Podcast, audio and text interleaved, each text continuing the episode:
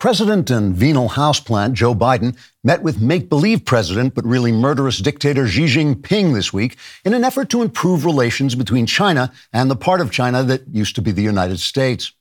Before the meeting, houseplant Biden told reporters he planned to ask dictator Xi some hard questions like what is the capital of Indonesia? And how do you get the fortune inside the cookie without breaking the cookie? Or do you roll the fortune into the raw dough?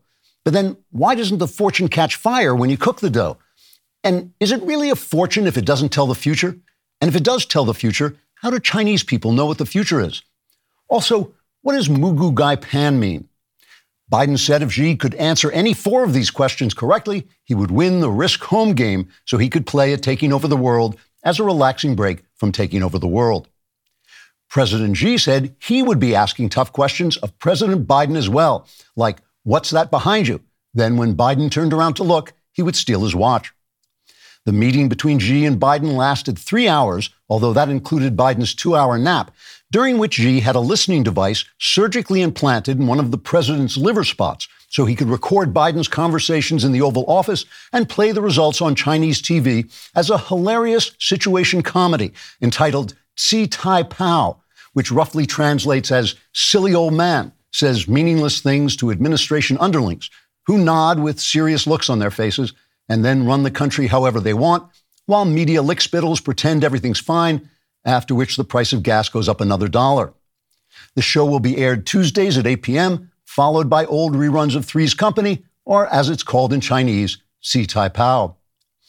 After the meeting, President Biden strode confidently from the conference room into a broom closet, where he addressed a collection of mops he mistook for American journalists until they reported the story accurately, whereupon he realized they must have been somebody else. Biden said, quote, You know, it's only when you look in a man's eyes and speak to him directly that you can start to understand his point of view. For instance, I always thought torturing Uyghurs was a bad thing, but now that I've had a chance to discuss it with President Xi, the next time I meet a Uyghur, well, watch out. I also had a chance to ask the president for assurances that he would not invade Taiwan, and he guaranteed me he would no more invade Taiwan than he would implant a listening device in one of my liver spots. Plus, he says he'll continue to send TikTok to America to convince gullible young girls to cut off their breasts and confuse boys to have themselves castrated. So we're both on the same page there. All in all, I was glad to extend the hand of friendship to President Xi, though I do wonder what the hell happened to my watch. Unquote. Meanwhile, as the Secret Service debated whether to get President Biden out of the broom closet or just leave him there where he'd be safe, President, not to mention murderous dictator for life Xi, addressed a group of American journalists whom he mistook for mops until they swabbed the floor with soapy water and then squeezed the dirt out into a bucket, whereupon he realized they were actually American journalists. Xi said, quote, It was a great honor to sit down for a talk with your blithering idiot. Future vassal Biden had many things to say, and I look forward to having them translated into English so I can understand them. Clearly, you have wisely elected a man we Chinese can work with, given that our work is to destroy your economy, enslave your people, and invade your Chinese restaurants so we can find out what the hell Moo Goo Gai Pan is. I was also pleased to be able to present the president with the most sacred symbol of Chinese friendship a highly communicable respiratory infection. We all very much look forward to hearing more from President Biden Tuesdays at 8 p.m., followed by reruns of Three's Company. unquote. Xi said he hoped the leaders would build on the progress of this first meeting and then meet next time on Chinese soil, assuming Biden can find his way to Taiwan. Trigger warning. I'm Andrew Klavan, and this is The Andrew Klavan Show. I feel hunky dunky. Life is tickety boo. Birds are winging, also singing hunky dunky doo. Ship shaped tipsy topsy. The world is zippity zing. It's a wonderful day. Hurrah, hooray! It makes me want to sing. Oh, hurrah, hooray! Oh, hooray, All right. The vast right wing conspiracy known as Klavanon continues. I actually got through more of that opening than I thought I was going to, so I'll have to take the win on that. Uh, this is the last show before Thanksgiving, so suck up as much Klavany goodness as you can. Uh, the, we're going to be talking about the aftermath of the the midterms, uh, where we can find out that all our conspiracy theories turned out to be true. Uh, Nancy's gone, Donald's back, and we'll talk to Nelson DeMille, one of America's greatest thriller writers. Speaking of America's greatest thriller writers, I just handed in the new Cameron Winter novel to my publisher. Yesterday, I sent in the manuscript. Uh, it's called The House of Love and Death. Uh, so I want you all to celebrate by going out and buying A Strange Habit of Mind and maybe even the first one when Christmas comes. Uh, you really will love them. It's Christmas is coming. You can get them for presents. Uh, there's I, I, by my calculation, there are still hundreds of thousands of you who have not bought A Strange Habit of Mind. Uh, and so don't complain about the culture war when you lose it. Also, you should be subscribing to my personal Andrew Klavan YouTube channel because you will get exclusive content there. Uh, and also, uh, if you leave a comment and the comment is absolutely morally disgusting, we will include it on the show with all the rest of the morally disgusting things we say. George Moshe Murray sent in his comment uh, this week, he says, I briefly play my phone in my locker at the gym while I'm getting dressed before I put on my headphones. This morning, playing your intro, an annoyed guy said, Sir, not everyone wants to hear that and left. I think you ruined his morning. I, my, my work here is done. The holidays are coming. In fact, the holidays are basically here. Many of us, including me, will be traveling to see our families and loved ones soon. You may find yourself away from home more often than not, and that's why the Daily Wire has decided to team up with Ring. With Ring security products, you can rest easy knowing that your home and family are safe when you are not there. The Ring doorbell notifies you when guests or packages arrive. Ring's indoor cameras let you keep an eye on kids and pets while you're away. Ring alarm will alert you of any motion detection while the house is empty. Plus, if you add smart lighting around your home, you can turn lights on or off while you're away. Ring's home security products don't just help keep your home and family safe, they make perfect gifts for everyone on your list. Head to ring.com slash collections slash offers to find out how you can live a little more stress-free this season with a Ring product that's right for you. That's ring.com slash collections slash offers. Um, so we got a lot of political news to talk about this week, obviously, in the aftermath of the midterms. Uh, and so I want to just remind you of what I often say that if you can't pay attention to politics without getting enraged, you shouldn't pay attention to politics. It's just not worth ruining your life over. And one of the reasons people get enraged uh, is because they let themselves get mentally wrapped up in crazy uh, right wing conspiracy theories. They say, oh, you know, the left uh, supports abortion and homosexuality and transgenderism uh, because they want to destroy our families and uh, keep us from reproducing so they can replace us with illegal immigrants who don't have our traditions of freedom. And, you know, it's crazy stuff. And I think we should all pause a moment and listen to these words of wisdom uh, from Democrat Senator uh, Chuck Schumer. This cut 12. Now more than ever, we're short of workers. Uh, we have a population that is not reproducing it on its own with the same level that it used to. The only way we're going to have a great future in America is if we welcome and embrace immigrants, the dreamers, and all of them, because our ultimate goal is to help the dreamers, but get a path to citizenship for all 11 million or however many undocumented there are here. now, I, I know what you're saying. You're saying, that, that's what I was trying to tell you. It's all true. It's all true. It actually out to all be true. So many of the things that we are accused of uh, saying on the right, that we're called conspiracy theorists, uh, turn out to be true once the press can report them without damaging the Democrats' chances of getting elected. So now that the midterms are over and they did, you know, well, uh, suddenly our corrupt media is reporting all this stuff that they've been keeping secret that we've been saying was true. So here's the New York Times, a former newspaper. They have they now report this right after the election is over. The FBI had as many as eight informants inside the far right Proud Boys in the months surrounding the storming of the Capitol on January 6. Recent court papers indicate, raising questions about how much federal investigators were able to learn from them about the violent mob attack both before and after it took place. The existence of the informants, get this, came to light over the past few days. They don't say how many days because they don't want to point out that they didn't report this before the election. Came to light over the past few days uh, in a flurry of veiled court filings by defense lawyers for five members of the Proud Boys who are set to go on trial next month. So the defense says there's exculpatory evidence in these papers that show that there were as many as eight informants. Now, we don't know whether these informants were FBI employees, but we know that they were informing the FBI. And of course, you know, Christopher Wray, the head of the FBI, says these guys did not in any way incite the Proud Boys to go into the Capitol. Uh, here's cut five of Wray under questioning. Did the FBI have confidential human sources embedded within the January 6th protesters on January 6th of 2021? Well, Congressman, as I'm sure you can appreciate, I have to be very careful about what I can say about when. Even now, because that's what you I- told us may I two years finish? ago. May I finish? Uh, About when we do and do not, and where we have and have not used confidential human sources. Uh, But to the extent that there's a suggestion, for example, that the FBI's confidential human sources or FBI employees in some way instigated or orchestrated January 6th, that's categorically false. Did you have confidential human sources dressed as Trump supporters inside the Capitol on January the 6th prior to the doors being open? Again, I had to be very careful. It should be a can no. Can you not tell the American people no?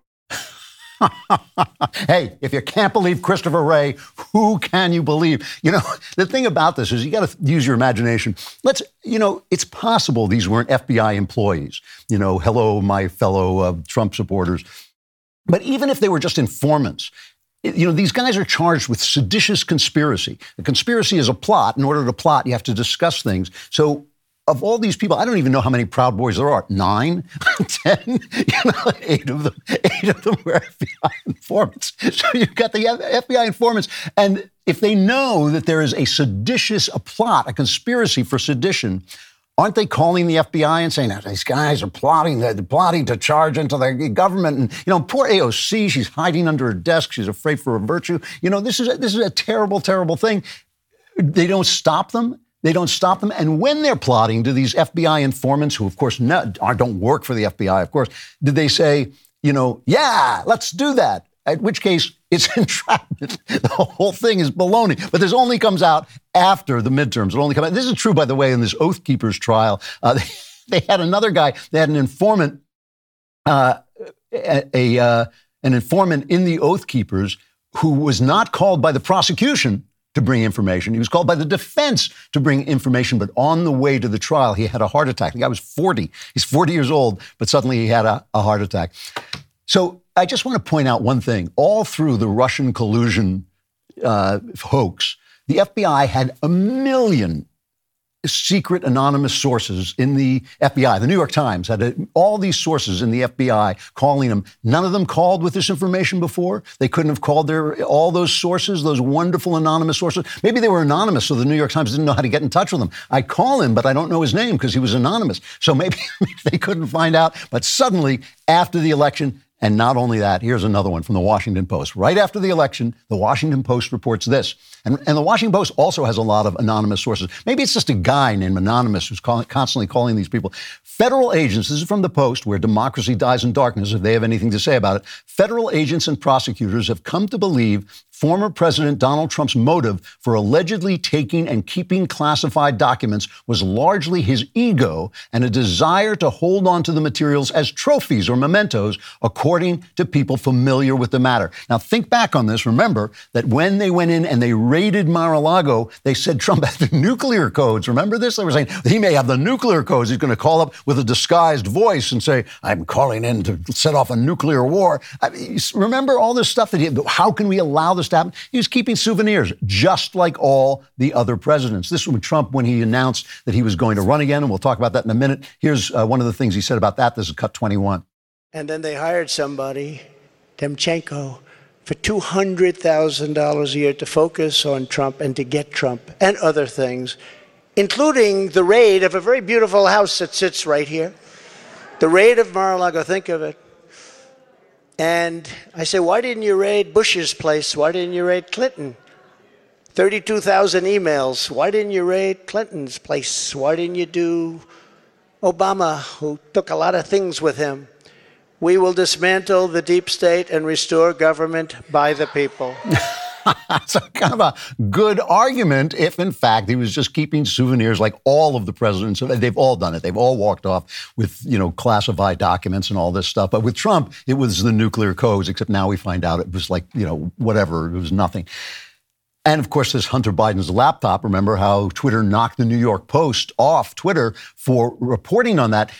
By the way, if you're following Elon Musk's journey on Twitter, everybody is quitting. Like 90% of the staff is quitting because they're so afraid that Elon Musk is going to take away the censorship. There's a report from Jonathan Turley, I believe, that uh, Hillary Clinton uh, her, or Hillary Clinton associates have uh, induced sponsors to threaten to walk out on Twitter if he doesn't continue censoring. This is how, because they're conspiring, they're so afraid of their, conspire, of their conspiracies becoming known that they actually have to threaten Twitter uh, because they do not want this information coming out. That's why they're against free speech, because of this stuff that they're doing. And now we're finding out I mean, this is kind of interesting now that the House has been taken over by a Republican majority. Uh, Representative James Comer of the House Oversight Committee says they're going to start looking into that Hunter Biden laptop, which you will remember 50 or 51 former intelligence officers, very high ranking, some of them leaders of the CIA, said, oh no, this is Russian, this laptop thing, this is Russian misinformation. Turns out not so much. It was all extremely, completely accurate. Uh, and now James Comer says they are going to start investigating that. It's cut 22. Committee Republicans have identified over 50 countries the Biden family sought businesses in. On the international side of the Biden family business, the deals were often led by Hunter Biden. And that map there behind Clay shows all the countries where the Bidens had a footprint in international business dealings. The investigation reveals a family that engaged with some of America's most powerful adversaries, planning to sell one of the largest sources of cobalt for electric vehicles in the world to the Chinese, for example. The Bidens flourished and became millionaires by simply offering access to the family. Among the dozens of shell companies the Bidens set up, there were millions of dollars of wire transfers, flights on Air Force Two to conduct personal business, and meetings with heads of state, all while Joe Biden was aware of what was happening. no wonder they've got to. No wonder they got to shut down Twitter if he saw that. What do they have that? They have that uh, part of Twitter, that department in Twitter called something that says this Orwellian name like trust and safety, which is uh, trust us and we will keep the Democrats safe. I think is what that means. It is now so clear that so many of our conspiracy theories turned out to be simply the literal truth that even Alexandria Ocasio Cortez is admitting that we get everything right. Here she is saying that right wingers eh, are just right again and again and again. It's cut three. The same folks who tell, who tell us and told us that COVID, COVID's just a flu, that climate change isn't real that January 6th was nothing but a tourist visit are the same, are now trying to tell us that transgender people are not real. So she admits it. We get everything right. We get, got the whole, all, everything we say turns out to be true. You know, to look on the positive side of this, if, if seeing that there are conspiracy theories that the press refuses to report makes you angry and you're walking around in a rage all the time. And now it turns out that it's all true that you know they're pushing homosexuality and transgenderism and uh, you know uh, abortion because they don't want us to reproduce so they can replace us with people who do not have our traditions of freedom right we can solve both of these problems at, at, one time, right? Here's what we do. There's, there's an article by Arthur Brooks today. I can't remember this, where it was. I saw it on RCP. An article by Arthur Brooks. He teaches a happiness class. He used to run AEI, very bright guy. I saw his first speech at AEI. He's a real brilliant guy. He now teaches a class on happiness at Harvard University. And he writes about how happiness has been going down in America at the same time that marriage rates, religion, childbearing, and work have been declining. Those are the things that give life meaning and give uh, you love and give you happiness, and they're all declining with happiness. So here's what you do. Here's how we solve both Chuck Schumer's problem and our problem with anger, right? Find a spouse. Find someone of the opposite sex. Now, that's a little complicated because there's so many sexes. There's lots and lots of sexes. There's men, uh, then there's women. Actually, that's it. So uh, it's not that's not so complicated. So find someone of the opposite sex.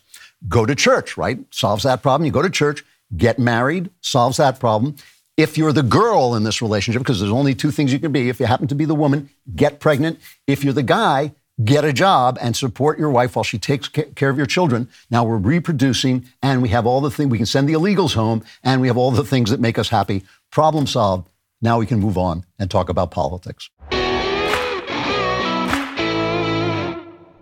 So much going on in the world that some of you probably aren't sleeping. Well, guess what? I never sleep. Doesn't matter what's going on. I never sleep. That's why I have a Helix mattress and you should have one too. When you're staying awake, you want to be comfortable. Helix has several different mattress models to choose from soft, medium, firm mattresses, mattresses great for cooling you down, mattresses for spinal alignment to prevent morning aches and pains, and even a Helix Plus mattress for plus sized sleepers. If you're nervous about buying a mattress online, you don't have to be. Helix has a sleep quiz that matches your body type and sleep preferences to the perfect mattress for you. Because why would you buy a mattress that was good for someone else? Go to helixsleep.com slash Klavan, take their two-minute sleep quiz and find the perfect mattress for your body and sleep type. Your mattress will come right to your door for free. Plus, Helix has a 10 year warranty, and you get to try it out for 100 nights risk free, and they will pick it up for you if you don't love it, but you will. Helix has over 12,000 five star reviews.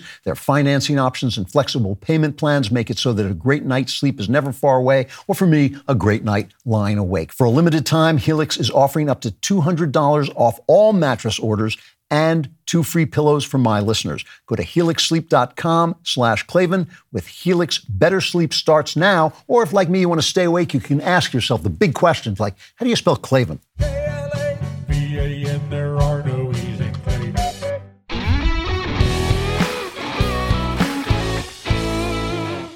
All right, lots of politics to talk about, and this is some of this is really fun. I like talking about politics. The uh, GOP finally clinched the House. It's I think they they have one person. Uh, you know, the red wave turned out to be one guy named Fred Wave or something like that.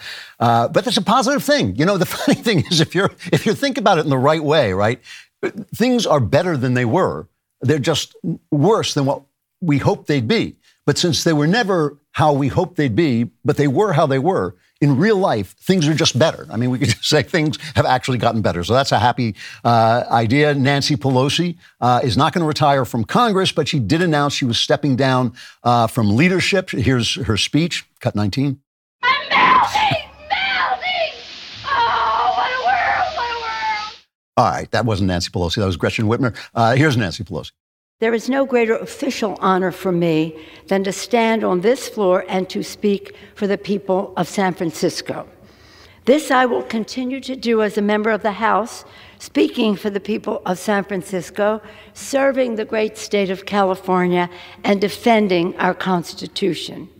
And with great confidence in our caucus, I will not seek reelection to Democratic leadership in the next Congress. For me, the hours come for a new generation to lead the Democratic caucus that I so deeply respect. And I'm grateful that so many are ready and willing to shoulder this awesome responsibility. So, you know, a lot of people, Pelosi was great at her job. I think it was her daughter who said something like, she'll cut your throat and you'll never even know she did it, or she'll cut your head off and you'll never. That's what, that's what you want your child to say about you, by the way. Uh, yeah, she's a mur- oh my God, she's a murderess. She'll just rip you to pieces. Uh, but a lot of people admire her. Politics is a tough game. It ain't beanbag. And so she has been a very tough politician.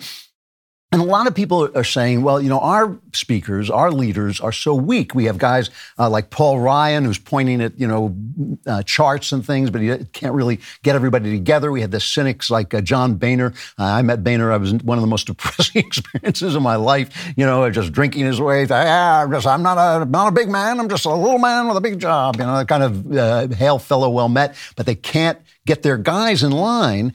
Uh, but, you know, the thing about Pelosi is she had a vision in the service of which she was willing to sacrifice anybody else, right? I mean, this was the thing about her. Uh, when she came in, uh, when they were trying to put together Obamacare, uh, she kept saying, you got to go big, you got to go big, you know, really like she basically wanted socialized medicine. Uh, and then when it came in and the American people didn't want it, uh, she still got all the votes she needed. She got all these votes together. And what happened after they voted for her is they all got voted out of office. So all these people that she had brought in basically as conservative, were, you know, she's got them to win in conservative districts uh, by pretending that they were m- more conservative, because it doesn't matter how conservative they are if they all vote with Nancy Pelosi. She got them to vote. Then their careers were over. She ended their careers, and she said, she said, I have no regrets. Why? Because it wasn't her career, A, and B, it ended her career, but we're still stuck with Obamacare. That's how politics is played. And that's why when I say to you something like, oh, you know, uh, Donald Trump shouldn't have insulted John McCain because that stuck us with Obamacare, and everybody says, no, McCain is a bad guy. Politics ain't beanbag. You play it smart. You play to win, and she played to win. The problem is, though, the problem is Democrats have a true advantage. To say that we shouldn't have guys like John Boehner, we shouldn't have guys like Ryan, is to misunderstand the, the difference between Republicans and Democrats. The vision that Democrats have is socialism, and people basically like socialism because it sounds like free money right up until the moment you're impoverished and enslaved. Right up until the moment you're standing on a breadline and realize you can't speak your mind anymore and you have no freedom anymore. Right up until that moment, it's like, oh, they're going um, that guy's going to earn the money, but I'm going to get the money. It's going to be great.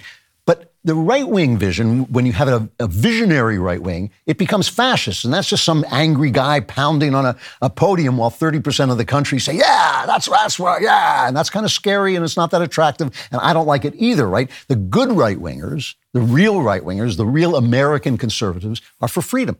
They are for the republic. They're for the Constitution. And most people do not like freedom. They like free stuff. They don't want to be free. They want to get things free. You know, that's just it's just human nature. It's just the way it is. People who love freedom are never in the majority, never ever. And that's why people who love freedom have to uh, team up with people who have other agenda, but that fit with our agenda. And that's how we get in trouble. That's good Lord Acton philosophizing, and it's just true. So don't expect too much from the Republican uh, majority. They're going to do a lot of investigations. Hopefully, they can stop uh, and the stuff they find out in the investigations, won't be reported in the news, but it might be, we'll tell you about it here at the Daily Wire. Uh, Bret Baier may tell you about it over at Fox. And, uh, and then, of course, you know, they can stop, hopefully, the rest of Build Back Better if they have the guts, which is always with the Republicans a big question. So that was one side, but we do have uh, the majority. The Republicans do have the majority in the House. Uh, that is better than it was before. And yes, it's not as good as what we hoped it would be, but as I say, things were never the way we hoped they would be. They were the way they were, and now they are better than they were. Uh, and then, of course, we have Trump, and Trump is a, a big deal. He made his announcement uh, that he is going to run for president for a third time down at uh, Mar-a-Lago. Uh, this is part of that announcement, cut six. You and all of those watching are the heart and soul of this incredible movement and the greatest country in the history of the world. It's very simple. There has never been anything like it, this great movement of ours. Never been anything like it, and perhaps there will never be anything like it again. There's never been anything to compete with what we have all done.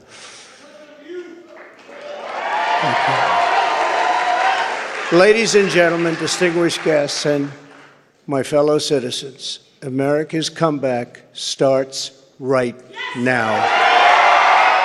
As good speech. Uh, a little people said it was low energy. He was reading, went on for quite a long time as almost as often with Trump, the best part of his announcing that he was going to run again was the reaction from the left. The New York Times, a former newspaper on Knucklehead Row, which is their op-ed section. I'm, this is, I'm not making this up, so help me. I'm just going to read you the headlines from this is the one day after his announcement. His announcement, I believe, was Tuesday. This is the Wednesday morning Knucklehead Row of the New York Times. I'm just reading you the headlines, all right? Has Donald Trump lost his grip on the Republican Party? Trump's announcement is a sign of weakness. Donald Trump is finally finished. The chaos inside Donald Trump's mind, this is all one day. Don't buy into the Trump DeSantis smackdown. America deserves better than Donald Trump. And then my favorite, the icing on the cake, how is it possible that we're still talking about this man? it's just like I mean, it, Trump is lucky that there is rent control in New York, or the amount of rent he would be paying to live in these people's heads would be exorbitant. Uh, you know, it just they, they can't let him go. Now, listen. You can't let your enemies define you. Just because they're angry doesn't mean that you know you support Trump. But it is delicious. It is wonderful, wonderful to watch. Uh, it always has been with Trump. Just watching them go insane is half the fun. Now, look. Here's the people here's the, the thing some people like uh, Donald Trump and they think he's the best candidate. They think he can win. Uh, they think it was stolen from him last time, but even if they don't think that, they may think he can win. Some people, like me, have been really honest about where I stand. I voted for Trump twice. Uh, I would vote for him again if I had to, but I prefer some of the excellent new generation of Republicans who he created. He helped create guys like uh, Ron DeSantis and Glenn Youngkin in Virginia. They wouldn't be the kind of Republicans they are if he hadn't set an example. Now, you know, that Trump loves to remind them of that. I created it. You couldn't have won without me. But that's really, you know, not the point. I mean, you know, I created my children, but at some point you stand back and you let them do their thing. It might be the graceful thing uh, for Trump to say, okay, you know, I set the tone. I showed you where the votes are. I showed you where the issues are. Go thou forth, thou statesman, and you know, do it uh, the way it's supposed to be done. Obviously, that's not in Trump's character. He's not going to do that. Joint discomfort. It stinks. It keeps you from doing the things you enjoy. For fast, powerful joint relief, try Instaflex Advanced. Instaflex Advanced helps target the root cause of joint discomfort with one little pill per day. It contains a unique combination of five ingredients that don't just cover up the symptoms, they actually restore mobility to your knees and other painful joints. You can have better knees in just one week. Instaflex Advanced targets joint soreness, stiffness, and discomfort. Get a complimentary two week sample of Instaflex Advanced when you text Klavan to 42424. Plus, get a free gift of Instaflex Advanced Pain Cream for fast acting relief from arthritis pain, backaches, and sore muscles. Text now and receive a complimentary two week supply of Instaflex Advanced joint support for men and women with five key ingredients to help you turn back the clock. Text Klavan to 42424. And right on the copy, it tells you how you spell Klavan. Isn't that good? It's K L A V A N. Who knew? Text that to 42424. I support you know somebody else. I think somebody else has a chance of winning, which is the most important thing to me at this point. Uh, but I could be wrong. You know, it's politics. No, everybody talks. Uh, I know you've noticed this. Like, I love the way people in politics say, "Well, this is going to happen," and then four years later that'll happen, and then another eight years, and nobody even knows on the even of an election what's going to happen. Nobody knows the future. That's why they call it the future, right? Because nobody knows what it was, what it is. So I may be wrong. I may be wrong in my guesses about Trump. You know, those of you who love Trump think he's the best bet. He may be, you may be right. Here's the thing. I'm not going to hate you for disagreeing with me. I don't think you should hate me for disagreeing agreeing with you. This is politics. These are not saints. These are not angels. None of them is a visionary descendant from heaven. None of them is chosen by God. God has got uh, much better things to do than worry about that. These are ambitious men vying for power we're, we have to choose the one we think will win and will serve us best because we are the people and we're the people who matter. The country is what matters, not whether Donald Trump uh, gets you know what he wants or Ron DeSantis or Glenn Youngkin or anybody else. So we shouldn't tear each other apart. And when one of them wins, the primary, we should all get in line and support him, even if it hurts, because that's the way you win. If we don't do it, uh, it's not going to win. Now, there are a lot of interesting things about Trump's speech, so I'm just going to talk about it. You know, you know, you know where I stand. I'm not trying to fool anybody, uh, but I just thought it was interesting politically because I love politics, and politics can be really fascinating if you don't let it drive you insane. First of all, why did he declare so early? You know, it, he's he's declaring it a moment of weakness, but I don't think he thought it was going to be a moment of weakness. It's a moment of weakness because it looks to a lot of people, including me, that he cost uh, the red wave, that he was one of the reasons why the red wave didn't materialize. And a lot of people have said, well, most of the candidates, he said it, Trump during his speech said it, most of the candidates he backed uh, won, but that's actually not a good argument. The thing is, major candidates who would have made the difference that he backed who only had stop the steal as their agenda. I said this last week. Um, you know, they th- those are the people who lost and made the difference. So, you know, of course, a lot of people, he just said, yeah, I choose this guy over that guy they won, but that's not the point. It's key players, key players who he chose largely because they agreed that the election had been stolen from him, uh, lost. And that, you know, Mehmet Oz, Doug Mastriano, Don Bolduc, Blake Masters, Adam Laxalt, Kari Lake, Scott Jensen, uh, Tudor Dixon. I mean, all these people uh, who he chose because they suited his his uh, ego and his narrative, they lost. So a lot of so he's in a moment of weakness, but he probably didn't think he was going to be in a moment of weakness, and and so that's an, an important point. I mean, maybe that's what he was thinking. Uh, there, you know, there's other stuff though. I mean, it's just like like some people are saying, oh, he wanted to avoid an indictment, that this would make it harder uh, for them to indict indict him. The DOJ has announced that they're going to get a special prosecutor to determine whether sh- he should be indicted. That sounds like they won't indict him. That way they can uh, uh, slough it off on somebody else. But who knows what they'll do? But there are all these other people, the AG in New York State, uh, who are after him, and it's going to be very. It's hard to think that they won't come after him. And some of those are difficult cases, tax cases that could really make him look uh, bad. What is interesting, though, to me also is that if you remember what, I, if you were listening last week, and I said, you know, he had emptied out MAGA of everything but himself. Uh, his speech, he sounded like he was listening to me because not once, I don't think, unless I missed it, I don't think once did he mention Stop the Steal. So he sent all those candidates out to support Stop the Steal. And now when he becomes a candidate, it's gone because it's, it was obvious, it must have been obvious to him that that was not a winning uh, pitch. You know, it's not a winning pitch. People get tired of hearing the last election was no good. They're looking forward. They have their kids to worry about. They have their lives, their jobs, their families to worry about.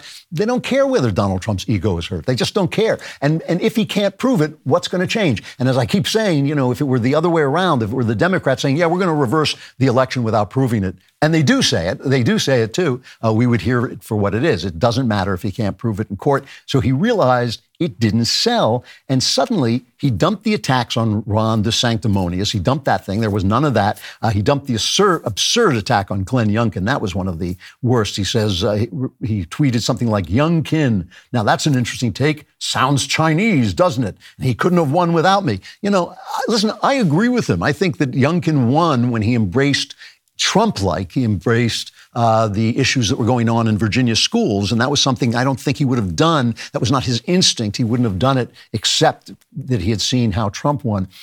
But suddenly, Trump himself was not talking about the election. He was talking about his vision, and that is how politicians get elected. It's not just the things you're against, inflation and crime and the uh, you know lawlessness at the border. It's also the vision that those issues fit into. And here's what Trump said about that. This cut seven. We need everyone involved. We need everyone's help. We need to look out for one another. We need to be friends. And we need every patriot on board.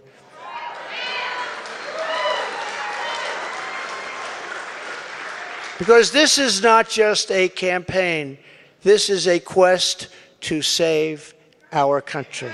Talking about saving our country. Okay, so that's the thing make America great and glorious. He added glorious to our greatness. Um, you know, that's he, basically he was obviously listening to this show uh, and cleaned up his act a little bit. Now, of course, what we all have to think about is his discipline, uh, because will he stick to that? Will he stop with the, you know, Ron sanctimonious and all that? Will he go, or will he just go back to it? Uh, will he go back to the anger, back to the stop the steal, which is just not, a, it's just not a winning formula. And again, it's politics. It's, it ain't about morals. It ain't about ethics. It's not about principle. It's about winning first, so you can do the moral principled thing, right? You got to first, you got to win.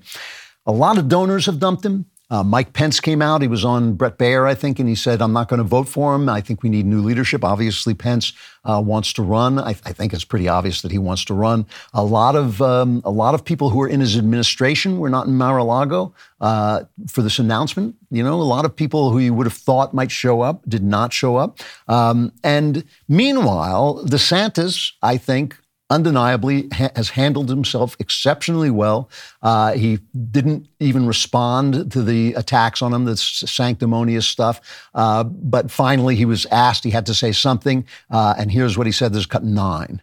We'd like to know what you think about Trump's big announcement and some of the less than flattering comments he has made about you.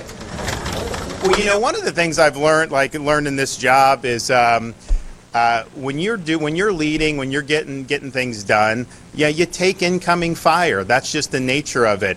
Uh, I roll out of bed in the morning. I've got corporate media outlets that have a spasm just the fact that I'm getting up in the morning, and it's constantly attacking. And this is just what's happened. I don't think any governor got attacked more, particularly by corporate media, than me over my four-year term. And yet, I think what you what you learn is all that's just noise. And really, what matters is are you leading? Are you getting in front of issues?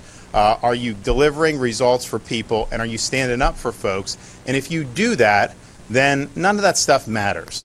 So that's very cool. You know, you got you got to hand it to him. I mean, he's he's a professional politician. Being a politician is a job. You know, we, always like Trump in a way because he's not a politician, but being a politician is a job. And that's why I say that I like the fact that he's inspired a new generation of politicians. He's shown them the way. He's put some steel in their spine. Uh, he's shown them that you can fight the press, that you have to fight the press. This is a big deal. I mean, people.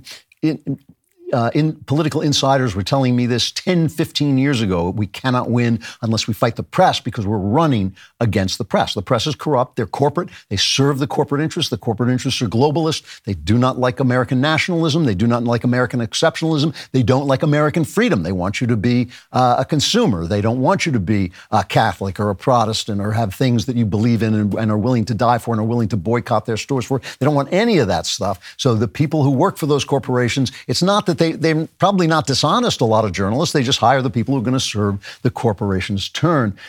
I think we're going to have to watch a couple of things. We're going to have to watch, first of all, does Trump have any discipline? He never has before. He's a little old to start developing new habits, but it does happen.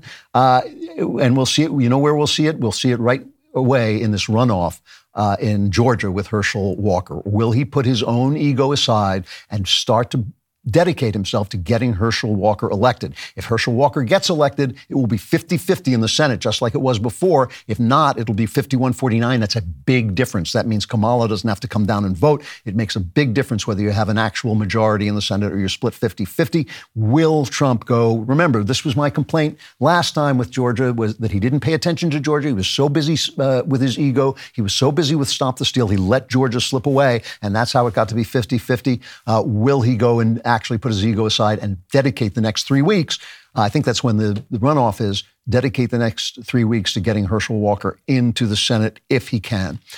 The Democrats on their side are making a bet, okay? They know the more they hate Trump, the more we like Trump. But that's only about 30 to maybe 40% of the voters, uh, 40 at the very, very high watermark. The more they hate Trump, the more the base says, yeah, well, if you hate him, he must be great. If you hate him, he must be great. However, however, if they play their cards right and if they do what they mean to do, if they emphasize his undiscipline, if they emphasize uh, his a- aspect, his affect, because he doesn't care how he looks, he doesn't care if he looks uh, scary, he doesn't care if women don't like him or you know upper class white voters don't like him, doesn't care about any of that. He just wants to do what he wants to do, and he can only be Trump. They're betting that that will alienate enough people so that the people who love him because they hate him and who love him because they love him simply won't be enough to outvote the hate they inspire for him.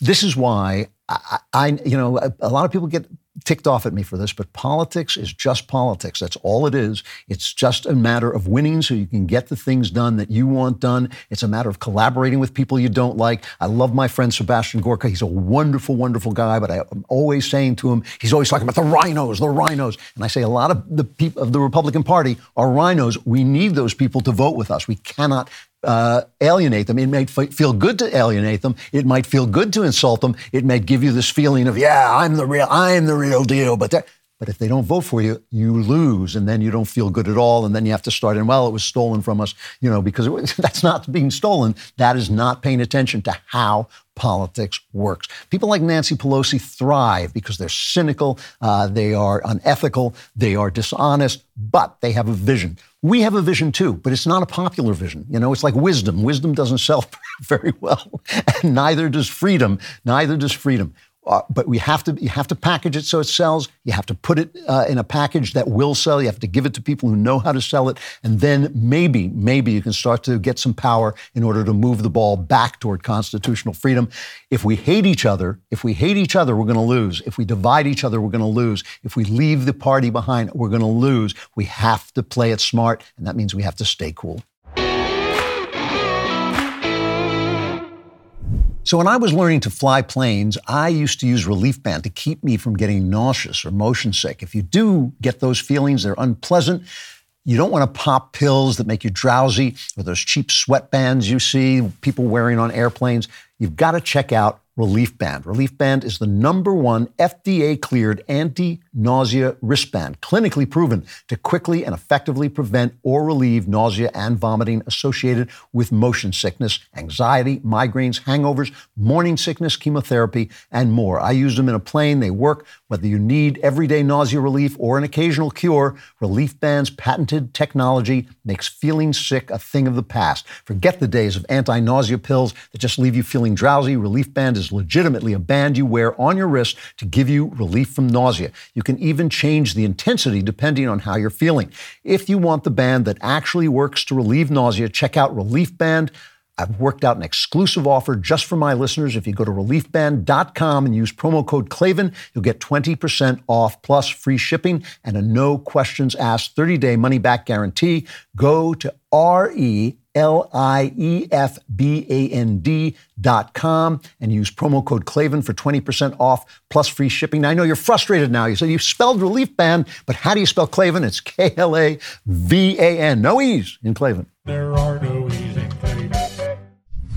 So, on a cultural subject, I had a really interesting experience over the last couple weeks. Uh, a- a few years back, it's been years, uh, Shapiro recommended that I see the HBO series Band of Brothers about uh, Easy Company, an American Army company that was in D Day and in the Battle of the Bulge. Very uh, interesting, uh, exciting war story from a book by Stephen Ambrose, an excellent historian. Uh, this was put together by Tom Hanks and Steven Spielberg.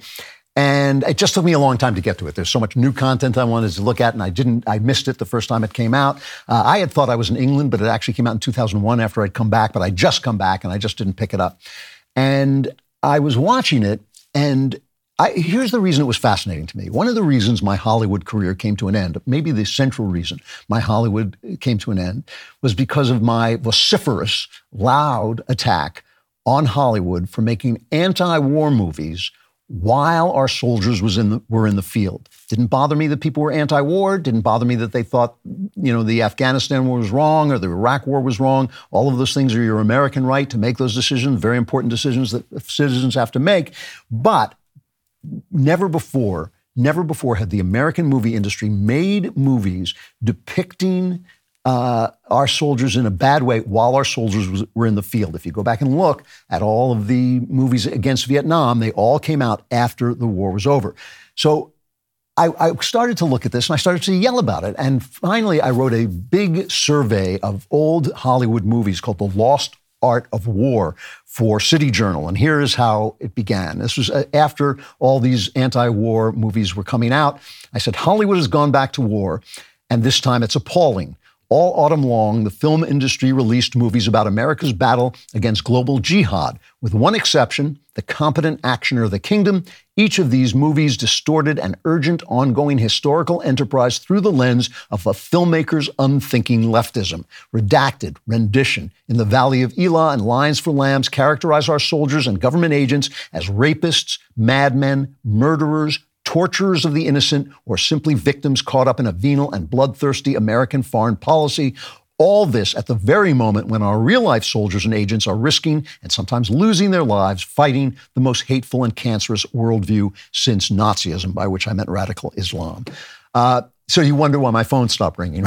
I was selling a lot of scripts, I was making a lot of money. Suddenly my phone stopped ringing. And while I was watching these movies, uh, one of them, I believe it was the movie They Were Expendable, which had John Wayne in it, but it was also directed by John Ford and, and Robert Montgomery was in it, and a lot of the actors in it had been in World War II, so that they, in the titles, it would say Robert Montgomery and then whatever his rank was in the Navy. Uh, so they were telling you this is these Hollywood actors had been fighting for America, something that I don't think would happen uh, very much today, right? There's not a lot of them who have been in Afghanistan and in Iraq. This was another thing that was bothering me. Oliver Stone made a lot of movies attacking the Vietnam War. Oliver Stone was a grunt in the Vietnam War, had a right to say anything he wanted to say, where these guys were sitting around in the Cafe Marmont on uh, Sunset Boulevard and saying, oh, yes, I hate this George W. Bush. He's, a, he's such a rube. You know, uh, have another, I'll have another cafe latte, half cap. So I was watching this, this one about They Were Expendable when it came to me that if I wanted to write about these things, I basically had to go uh, and have myself embedded with the troops. And I went over for a very brief period of time, was embedded with the troops in Afghanistan uh, at uh, Fort uh, Kal- uh, FOB, Kalagush, uh, Forward Operating Base Kalagush. and uh, which later became a central part of the action, but at the time was not uh, very active. Although I just I, I, got there a day after they'd been fired upon. Um, and then I wrote an article about that called uh, Five Days at the End of the World, uh, talking about the fact that these movies were hurting our troops. And again and again, um, it was not the, the, opinions, it was the fact that the, they were making propaganda for the enemy while our sons essentially were in harm's way. Now, one of the things that has happened in this period of time since that, all, all that, uh, is that my attitude toward war has changed. Uh, I have become more horrified by war. And my point about war was never that it was good. I never would have said that. Uh, it was that people are bad. People are bad and they do bad things and they don't like freedom and they will attack you and they will kill you. And some of them are poor and have nothing. And so they will come after the things that you have.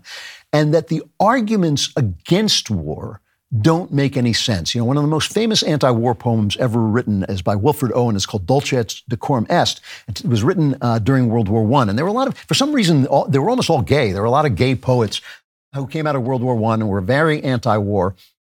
And World War I was one of the most useless and brutal and bloody wars in, in history, just a, one of the worst mistakes ever made. But Dulce et Decorum Est is just a description of a guy dying horribly from poison gas.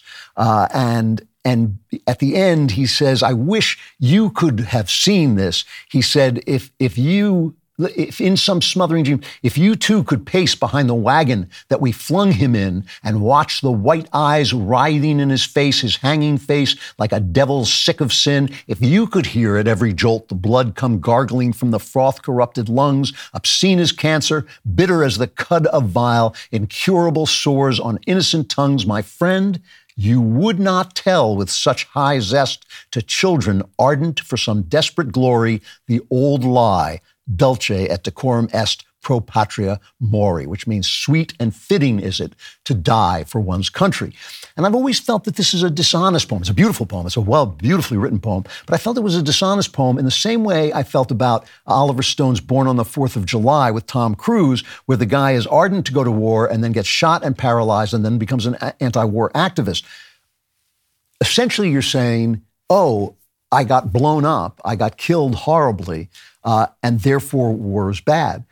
But that's what makes people brave is that they risk that. That's we understand that. We understand that war is awful, that we should avoid war at all costs, that we should never fight a war that doesn't absolutely have to be uh, fought.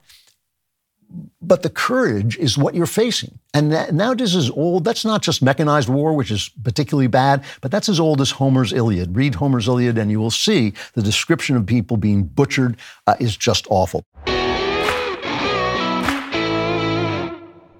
So some people say their favorite politician is their spirit animal or something like that. My spirit animal is coffee. And if you have a coffee lover on your holiday shopping list, Black Rifle has all the best brewing gear, thermoses, mugs, and apparel designed for folks who love their country and love their coffee. Subscribe to me. You could be sending gifts to me. Black Rifle sources the most exotic roasts from around the globe. All coffee is roasted here in the U.S. by veteran led teams of coffee experts.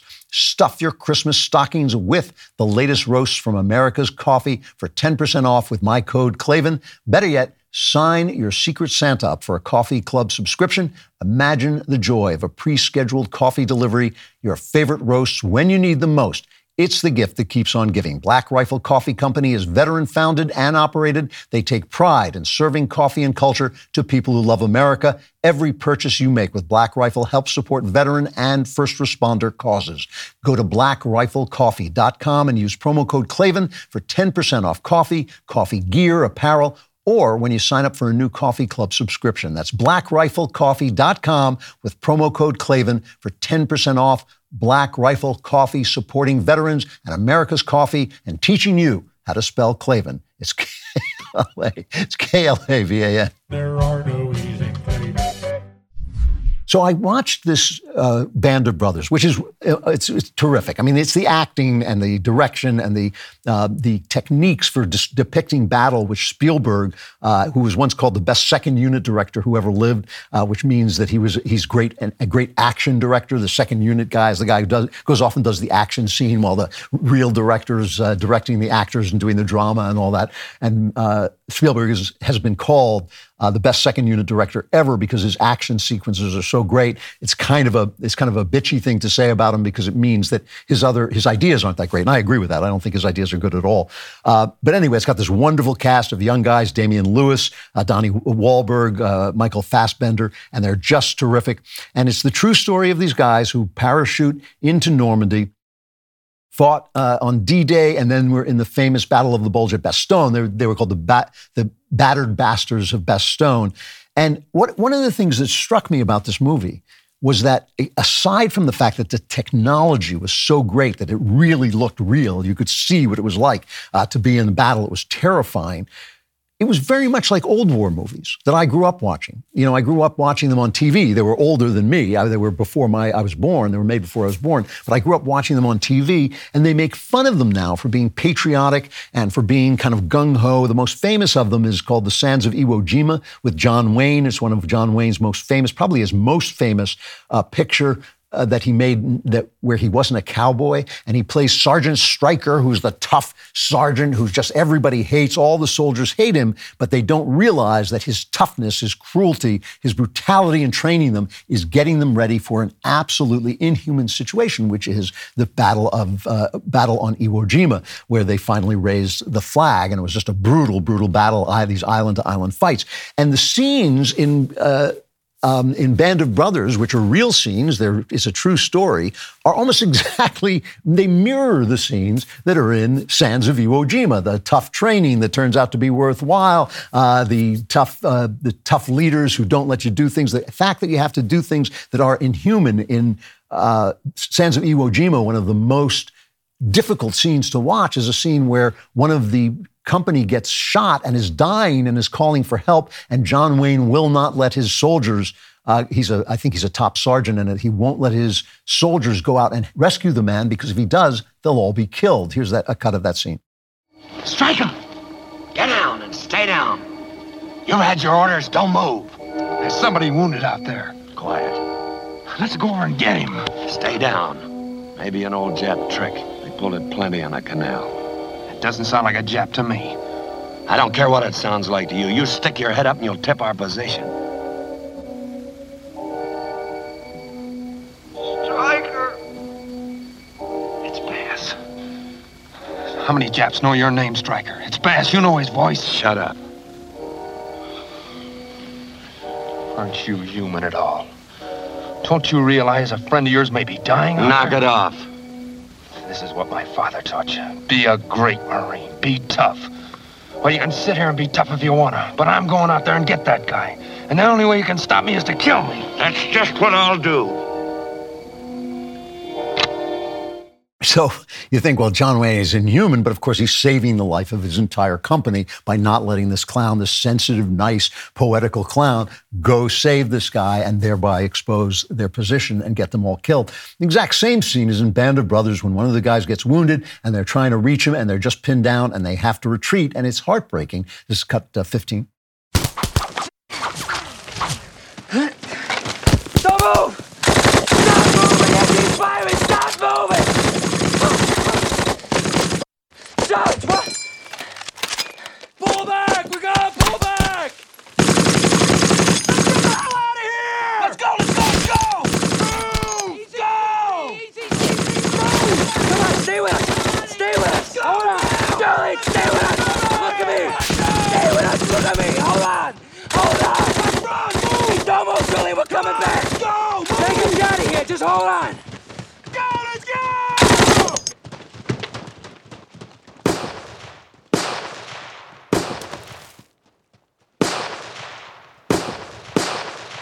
They leave him there and he dies. And one of the things, I mean, that, that got me about this, got me about uh, Saving Private Ryan too. I didn't like Saving Private Ryan. The first half hour of Saving Private Ryan is epoch making.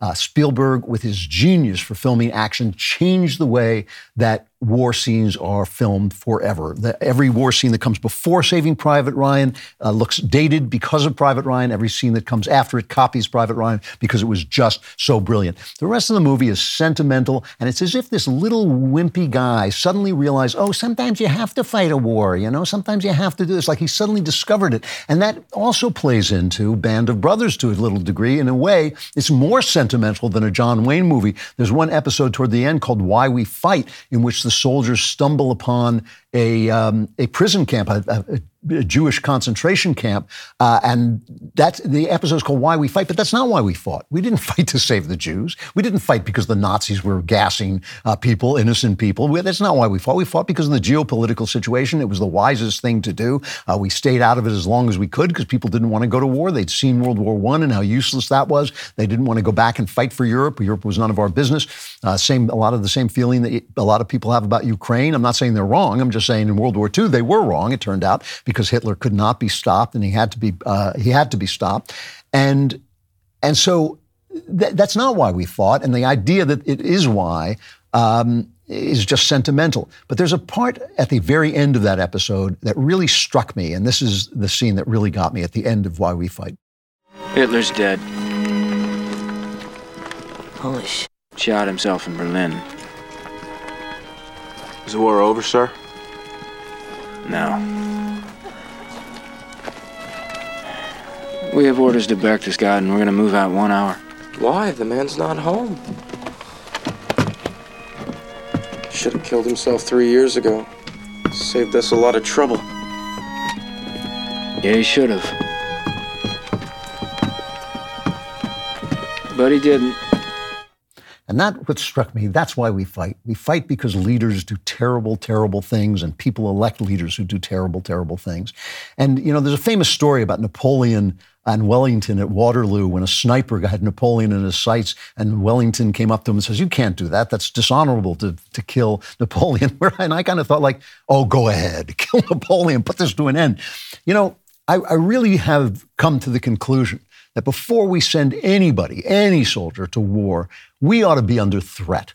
We should be under threat and not under threat if this happens and then that happens and then this happens because we don't know the future. But we should be under threat.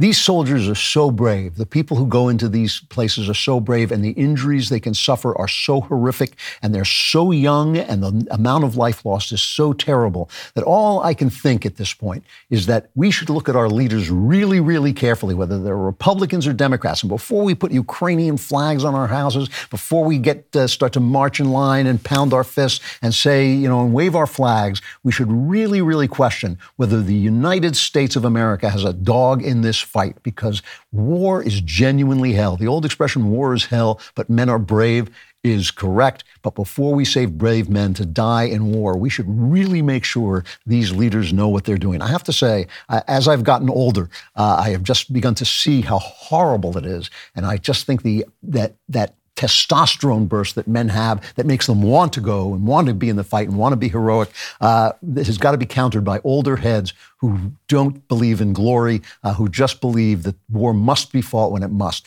We saw, we saw the horrible, horrible way the Biden administration pulled out of Afghanistan, disgusting, uh, absolutely disrespectful of all those lives that were lost. Before we let that happen again, we ought to be very, very, very careful before we get our dander up and before we send men to war. If you're the sort of person who listens to this show, odds are you put a lot of stock in how you raise your kids. You understand that your children look to you to define their values and their perspectives on the world. That's why it's extremely important that you have a will in place. A will also determines how your financial assets are dispersed, as well as your personal property. It lays out your healthcare power of attorney to ensure that your end of life decisions are carried out. If you're just starting out and you don't have thousands of dollars to spend on an attorney, but you want to make sure your savings, your belongings, and your family are all protected, you have to create your will at epicwill.com today.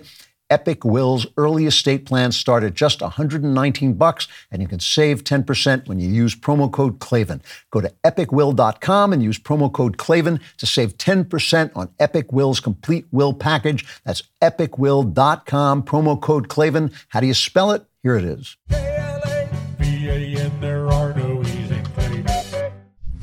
All right, Cyber Week is almost upon us, and you are in luck because we just launched the all new Daily Wire Plus shop. So pick up something worth keeping, like a Sweet Baby album t shirt, the Johnny the Walrus book and plushie bundle, or the Daily Wire Leftist Tears tumbler and dog bowl bundle, and so much more. The new Daily Wire Plus shop is your chance to defund woke everything this holiday season by heading to dailywire.com slash shop today. They also have some Andrew Klavan merch, I've heard. Keep checking back for unprecedented deals across the new shop throughout Cyber Week. Also, Jeremy's Razors may have started as the best joke we ever told, but now it's more real than ever. In his quest to earn your business from woke companies that hate you, the God King turned a single glorious razor into a triumphant new line of men's products. Products like the nourishing shampoo and conditioner, charcoal body wash, luxurious beard kit, and the new Precision 5 razor with flip back trimmer. Yes, they're all very real and very spectacular. So, if you're ready to get a great shave or exfoliating wash from a company that will never bow down to the woke mob, go to jeremy'srazors.com and shop the brand new line of products now. That's jeremy'srazors.com today. So, I'm thrilled to bring on Nelson DeMille today. If you don't read Nelson DeMille, you should get ready and get started. He is a New York Times bestselling author of 21 novels, six of which were number one New York Times bestseller. He's a combat decorated U.S. Army veteran, and his new book is The Maze. It's the latest installment of his mystery thriller series following Detective John Corey. He is one of the best in the business. Nelson, it's great to see you. How you doing? Thank you, Andrew. Good to be with you. So let's start with the book. What's what is The Maze about? Oh, The Maze. Uh, it's about uh, the. Uh, it's a murder mystery. Uh, John Corey's uh, NYPD uh, retired from homicide, medically retired. He's not an old guy, but he was shot in the line of duty. Now he's acting as a private eye. Here on Long Island, we have what we have the, the Gilgo Beach murders. They had some national attention. There's been some documentaries made, and there was a actually a a kind of a dramatization made of the Gilgo Beach murders. And what what that was was uh, 10 prostitutes, or as we call them today, sex workers, uh, were found uh, on Gilgo Beach, but not on the beach, but in the, in the brambles at different times, and they'd all been strangled, prob- apparently strangled, and uh, left there. And uh, after the first one was found, you know, cadaver dogs found more. Uh, Gilgo Beach is near the Hamptons. It's near Fire Island. It's kind of a you know upscale area. So a lot of speculation about who did this. Was it the mob? Was it some you know crazy rich guy from the Hamptons who strangles prostitutes? Is this little around with Jack the Ripper? Mm. And it's been like ten years, eleven years now since the, the first body was was found, and um, you know, be, you know, I've been reading about it because I'm here on Long Island. I've been reading about it for eleven years. And then you know, when you're searching for an idea, sometimes it's right in front of you. And I said, let's fictionalize the uh, Gilgo Beach murders, uh, which I did. And it's you know difficult to fictionalize something that really happened uh, but I, and I call them the Fire Island murders to you know kind of get it away from the weeds of these 11 years of investigation. And I introduced my um, I intro, in, in, intro, in, in, what's the word? Inserted my character of John Corey. This is his eighth uh, book. And uh, if, if the Suffolk County police can't find the murderer, I think John Corey maybe can. you know, I, I, have I have just started for the first time in a, a, long career. I've just started a series which I've never done before. This is yeah. your uh, what did you say? It's the sixth, seventh book. This is the eighth book. The eighth book. Yeah, do you yeah. do you find it difficult to keep John Corey fresh, or do you enjoy coming back to him? Yeah, really good question. You know, the first John Corey book was called Plum Island. Plum Island's a real place off Long Island. It's the uh, agricultural disease center, but known to dabble in uh, biological warfare and that type of thing. Uh, it was meant to be a standalone book. If you read it, you see it's standalone. I had never done a series before, and I'm with you. I, you know, I was like, it's a, it's a challenge. I, I like series. I like to read them. I like Sherlock Holmes, like Agatha Christie and Hercule Poirot, but I had never done one, and I didn't want to do it. Uh, but this, uh, but Plum Island was it just went gangbusters. It was like 18 weeks on the New York Times list. Great book. It's a great book. It debuted. Oh, thank you. And then you know, so the, the, agent came to me and the publisher came to me. We want you to, you know, at least do a sequel, maybe a series. I said, no, I don't do those. Uh, I'm just not comfortable with the series. But then they showed me the royalty statements, and I said, "Well, we can we can talk about a series." And, Yeah, we did the second John Corey. Now you know we're on the we're on the eighth right now. Uh, but you know the baggage you're going to see the baggage starts to build up as the series goes on. You've got backstory, backstory, backstory, and the author has to decide how much he wants to put in, and the editor decides how much he wants to take out. So you know you you're doing two things at the same time. You're trying to move that book forward that you're working on, but also looking back. And it, it has become a challenge after eight books. Does the character stay fresh? Uh, I try to, you know, I mean, uh, you know, uh, Conan Doyle famously killed off Sherlock Holmes. He was sick of him, and he pushed him off Reichenbach Falls. He had Professor Moriarty do it, but then he had to bring uh, Holmes back because he, his, his public was outraged. Uh, I'm not going to kill John Corey off. I mean, the guy pays the rent, you know, and uh, well, but it's going to be a while before, at least another book before I do Corey again. Yeah. You know, I noticed on, I think it is on this book, on the maze, that you have a blurb from uh, Jesse Watters over at Fox.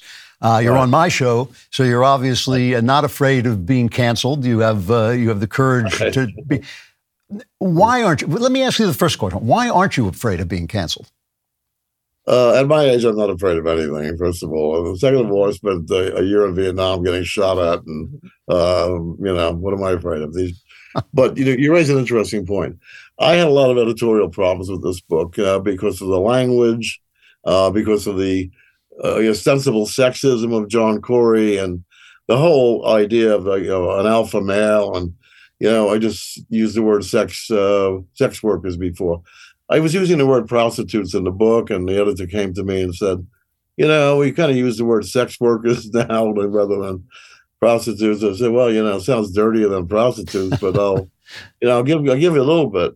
But we have some real editorial issues, and I had to get another editor. We could not work together, and I actually switched publishers. I was at uh, Simon and Schuster, but within the same house as my new publisher, Scribner. I just moved laterally but um, you know that that was a you know kind of a shock to me to to see that this book had been you know read for sensitivity and for you know uh, triggering uh, triggering microaggressions or whatever the hell you know and I you know I want my editor to, to you know to be a partner and say you know and, and to, to read it for you know grammar punctuation spelling plot and pacing and all of a sudden I'm getting an Orwellian read on the book about what I'm saying. And uh, I said, this is, and they said that, you know, Nelson, we want you to broaden your audience. I said, no, no, I already have my audience. I'm a number one bestseller. Don't, don't let me worry about that. I'm going to lose my audience if I listen to you guys. And I said, it's going to go the way I want it to go. This is, I know who I'm writing for. I know who my readers are. And um, we don't need to broaden the audience because, you know, if you don't want to read the book, don't read it. If you don't know who Nelson DeMille or John Corey is, you're not going to pick up the book anyway. So, um, and I kind of won most of the battles, but I was just, I realized that, you know, middle-list authors, you're asking why, why do I not care? Middle-list authors, younger guys, younger women, are going to either self-censor, self-censor, or they're going to listen to the editor and kind of back off from some of these things, or they're going to say the wrong thing and it gets past the editor and somebody, you know, gets, uh, you know, upset that somebody was, uh, somebody said something wrong, either, you know, racially or whatever. So you know, it is the, the business has changed, and you, you're seeing it too. I'm sure you you you you're not getting grammar, punctuation, and spelling anymore. You're getting like the words you want to use and the people you want to create.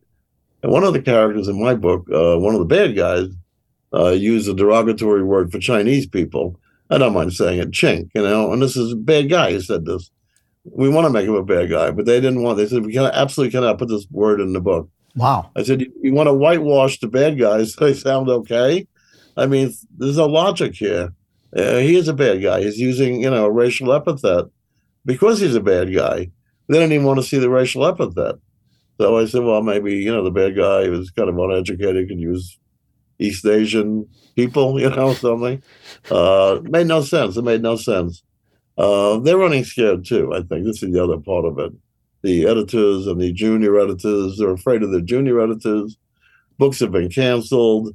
I mean, my publisher, Simon Schuster, uh, was uh, published uh, uh, Pence's book, and the junior a lot of junior editors got together, signed a you know uh, a statement saying they would not work on the book and that. that. But the, the the publisher, you know, had the courage to publish the the Pence book. And Pence is kind of a middle of the road guy. I mean, you know, there's nothing wrong with you know Mike Pence. He's just happens to be a Republican, but other than that, he's never done anything that he should be canceled for. But uh, my prior publisher, Hachette, canceled Woody Allen's book, not because of the book, but because he was Woody Allen. This is chilling to see books being, and you know this, seeing books being canceled because junior editors, you know, uh, felt that they were um, they were being offended. They were being offended. Well, you know, they get the book for free anyway. Who cares if they're offended? and, and also, they're in the wrong business. You know, get into another business. Well, this is the- belong- belong in publishing business. You know, this is the. I actually got an editorial comment uh, recently. Uh, I shouldn't describe a woman as having coffee colored skin because uh, black people had to pick coffee when they were slaves or something like this. And I, I, I find this incredibly pernicious because. As a writer, one of the things you're trying to do is tell the truth about the world. You're trying to tell. I mean, you you've always been a very rich writer. You're not just uh, uh, writing writing things to to move to tell stories. You also should depict the world.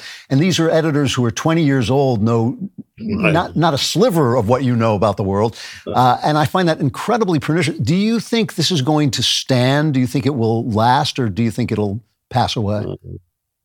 Well, that's a good question. I see the, either the pendulum is swinging the other way or there's enough pushback.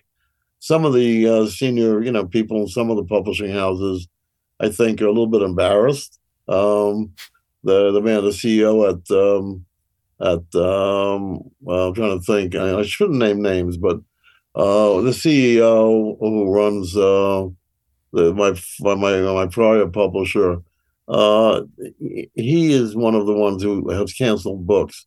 My CEO, John Karp, has taken a stand. He said, "No, we, we publish murderers. We publish as long as there's no incitement to violence or anything."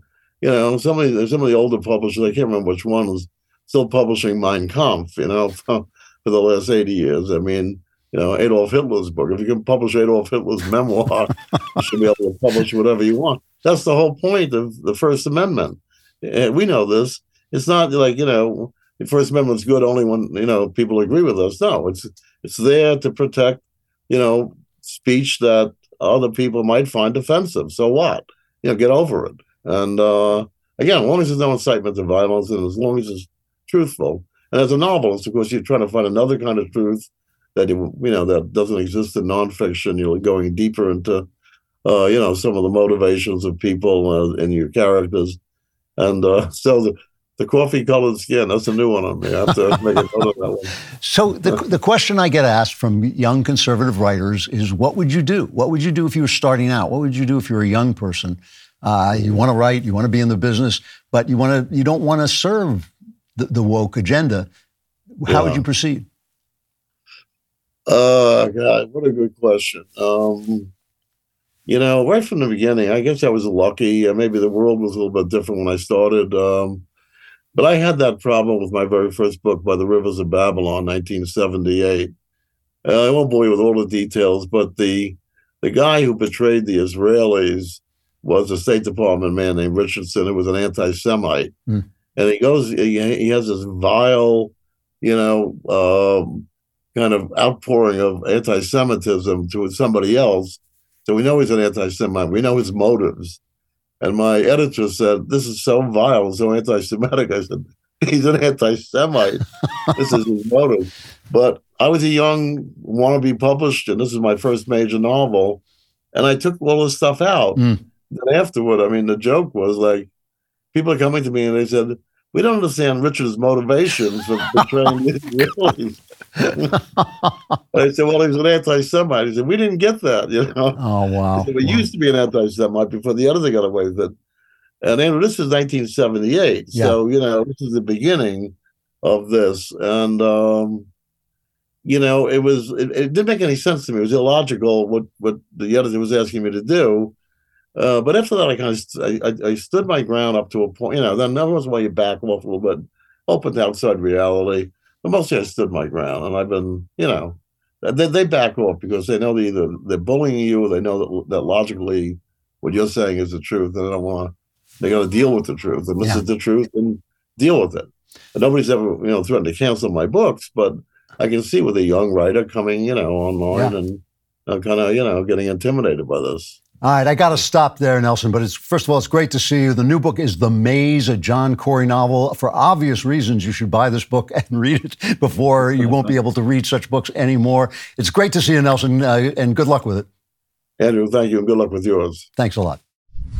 Well, if you were listening to that Nelson DeMille uh, interview, you understand what writers up, are up against. And when I ask you to buy A Strange Habit of Mind and Nelson's The Maze, uh, I'm not kidding around. I mean, if you don't do that, uh, you're not going to be able to read anything that reflects your views. I'm, I'm not. I'm serious about this. This is a, an actual movement. Uh, these are like 20 year old kids who are coming in here and running these publishing houses and uh, bullying uh, older editors. Strange Habit of Mind, The Maze. Go out and buy them. all right. We are approaching a long Klavanless week. We will have a best, best of uh, Thanksgiving show with some of the content that has only been for subscribers uh, up till now. So there will be something going on right after Thanksgiving, but but you know it's going to be kind of damp, damp out there. So you want to get ready now and solve all your problems with the mailbag. Orange Man is back. I hate him. I hate him. I hate him so much. Yeah. Who the hell was that? All right, don't tell me. I don't want to know. All right, from Jacob. Uh, Dear Mr. Klavan, I am a huge fan of your show. You are by far the wisest host on the Daily Wire. Well, thank you for that. My question is that I am deeply depressed and often have hateful and violent thoughts toward leftists. I want to talk to a therapist about this, but at the same time, I don't want to talk to a left wing nut job. What is the best way to find a good therapist like the one you said saved your life? Keep up the good fight. Jacob, first of all, let me uh, congratulate you or you know pay my respect to you for noticing that something is going wrong. I mean, you should not be angry. As I've said before, you should not be uh, filled with violent and hateful thoughts. If you are, uh, that then you shouldn't be paying attention to politics. You should be paying attention uh, for, to something else. But uh, good for you for noticing that something is going wrong. Something this is wrong. You should not be filled with hateful, uh, violent thoughts. That's not the way this is supposed. That's not the effect it's supposed to have uh, have on you. Um, so the first thing I would say to you truly, and I will get to therapy in a minute because you're right. You need some help. You need somebody to talk to uh, who is not a leftist and who knows what he's doing. Uh, but uh, in the meantime, in the meantime, while you're looking for someone, stop following politics and start focusing on improving uh, yourself and your life. Uh, you know, make sure you're doing good work. Make sure you're getting rid of the bad habits. Uh, don't be smoking dope. Don't be drinking too much. Don't be watching porn.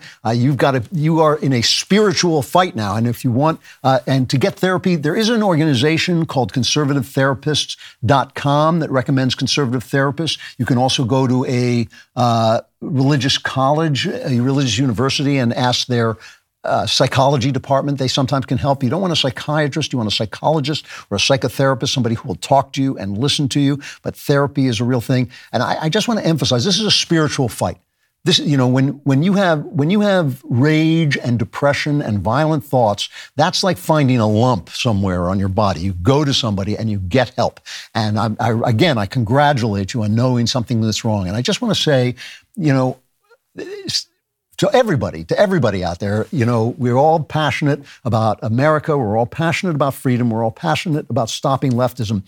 Those are small fights.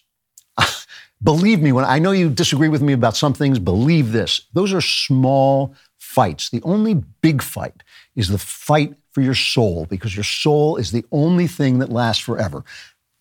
America will fall, freedom will die, the, the left will dissipate and come back, and you know all these things will go and come. But you are forever. You are forever. And when you are letting your soul get uh, infected by anger and violence and uh, depression, You've got to take that fight. That's the, where the fight is. That's the front line. That's the front line. Forget all the rest and take care of that. And you should go to church. By the way, I was saying other things you should do go to the gym, get in shape, get rid of your bad habits. You should go to church. And you know what? You don't believe in God? Go anyway. It doesn't matter. God is there whether you believe in, in him or not. Doesn't matter. Don't worry about your sacred belief. Go talk to God. He will listen. He will talk back. He will help you. So again, this is a, this is a spiritual fight. This is the most important thing you have to do. You know, God knows. God know doesn't care who's president of the United States. God does not care because he knows America will go away and other countries will come back and other Americas will come. You know why? Because we built America. He built you. He created you. He's got a bet on you, and he's got you know uh, his his his uh, dignity, his respect, all of those things are on the line with you. Take care of yourself. And so again, uh, Jacob, let me congratulate you on realizing something's wrong. These are spirit, these are spiritual symptoms, just like something that might, you know, a mole might be a, a physical symptom. Depression, anger, violent thoughts. You got to get rid of them. You got to get well, and then, you know, if then you can go return to politics, that's fine. But first, take care of yourself uh, and your soul, truly. Uh, from Anonymous, let me start by saying thank you for sharing some of the history between you and Spencer Klavan, no relation. Uh, my son came out as gay last night, and to be honest, I've known for a long time, of course. Uh, I'm beyond thrilled to see the anger and pain that he's been harboring start to dissipate. I feel closer to him today than I have in years. My question now is how do I balance making him proud of who he is, because he's a really good person, uh, while helping him as a young teenager avoid getting sucked into the LGBT so, and so on, woke nonsense. Can I? Should I? I am happy he came out, but I do want to keep him based in reality. Help me, Obi Wan Kenobi. You're my only ho- hope. Well, first of all, uh, should you keep him away from the yes the lgbtq woke nonsense they are like the devil you know prowling like a lion they wait for parents to reject their kids. They wait for the, them to be thrown out. They wait for them to be told that they're no good, and then they move in, and they are the worst. They are everything bad about uh, you know the left. They are groomers. They are they groom you in leftism, and wokeism, and hatred and anger. Uh, nobody, nobody is happier being part of that community. It is a disgusting, uh, uh opportunistic infection on the body politic. However, so far you've done exactly the right thing. Can you stop him? Well, no. Nobody can has control over another person. Uh, other people are going to go their way, but you can help him, and you can help him by giving him someone, a father who loves him, uh, a, a, well, it's anonymous, so I don't know if you're a father or mother, but giving him a parent uh, who loves him, someone who takes, who accepts him for who he is, who understands that this is who he is, and who basically makes keeps him as part of his family and part of the love that uh, we hold our family in. Uh, you know, listen to him, listen to what he's telling you, uh, help him find his way. He may find different uh, moral challenges. He may do them differently than other people. Uh, he may do something that, uh, you know, he may say, well, I just, I, I don't want to act out my homosexuality. He may say, I do. Then make sure he does it in a way that's not destructive to him, uh, that not going to uh, destroy him. I get a lot of angry emails from people telling me that I should reject my son or I should disapprove of him or I should lecture him. you know, I, I, I disagree with that. I think that I, I, I, one of my few talents, I have two, two, talents. One is that I'm a really spectacular writer, and the other is I love people where they are. I take them where they are. I love them where they are. And I've always loved my son. I respect him. I admire him. Uh, I think he is one of the best people I've ever met. And I think he's a better Christian than the people who write me about him, especially uh, the ones who write me using the kind of language they should be ashamed of. Uh, you stick by him. If you stick by him, he's got a place to go. He's got a way to grow. Uh, he's got a, a, role model to look to. Uh, and and a, a way of uh, fashioning in his life in a way that you can be proud of. you're doing just the right thing. Uh, and the, you know the love he gets from you uh, is going to be a path away from these LGBTQ uh, leopards uh, who prowl and take people away from both their families and from themselves because the identity that they sell you is not your identity. You're not your gayness or your straightness is not your identity. You know, the, the love you express into the world is your identity. And the, the talents that you were given and the person that God made you to be that you're not, that you're trying to be, that you want to strive to be, those are the things uh, that make you who you are. Those are your identity. In fact, you know, when, when Jesus said, if you lose yourself for my sake, you will find yourself, he was not whistling Dixie. He was telling the absolute, exact, precise truth. When you give yourself up uh, to let Christ, the Christ that, the part of Christ that you are, uh, come to life, you will find that you will uh, live. And that's much easier to do when the people who love you represent the love of God to you. You know, that's, that's what you're here for. That's what I'm here for. We're here to represent the love of God to one another so that they can say, oh, that's what God looks like. I can look like that too, and I can live uh, a life that is, that is meaningful. Let me see if I can get one more in. I don't think I can. Um, uh, nah, I'm too, too complicated. The questions are too complicated. All right, I'm going to stop there. Uh, the members block is coming up for those of you who don't subscribe, uh, who do subscribe. Those of you who don't subscribe are about to drop through the floor into a nothingness like you simply can't imagine. Uh, it will suck you into a world of uh, pain and agony, uh, and you will uh, you'll be destroyed. But if you're not destroyed, have a happy Thanksgiving. We will do a, a special show on the Friday after Thanksgiving. And then we'll be back the Friday after that with the Andrew Klavan Show. I'm Andrew Klavan. If you are a member of the Daily Wire, stay tuned. The members block is coming up.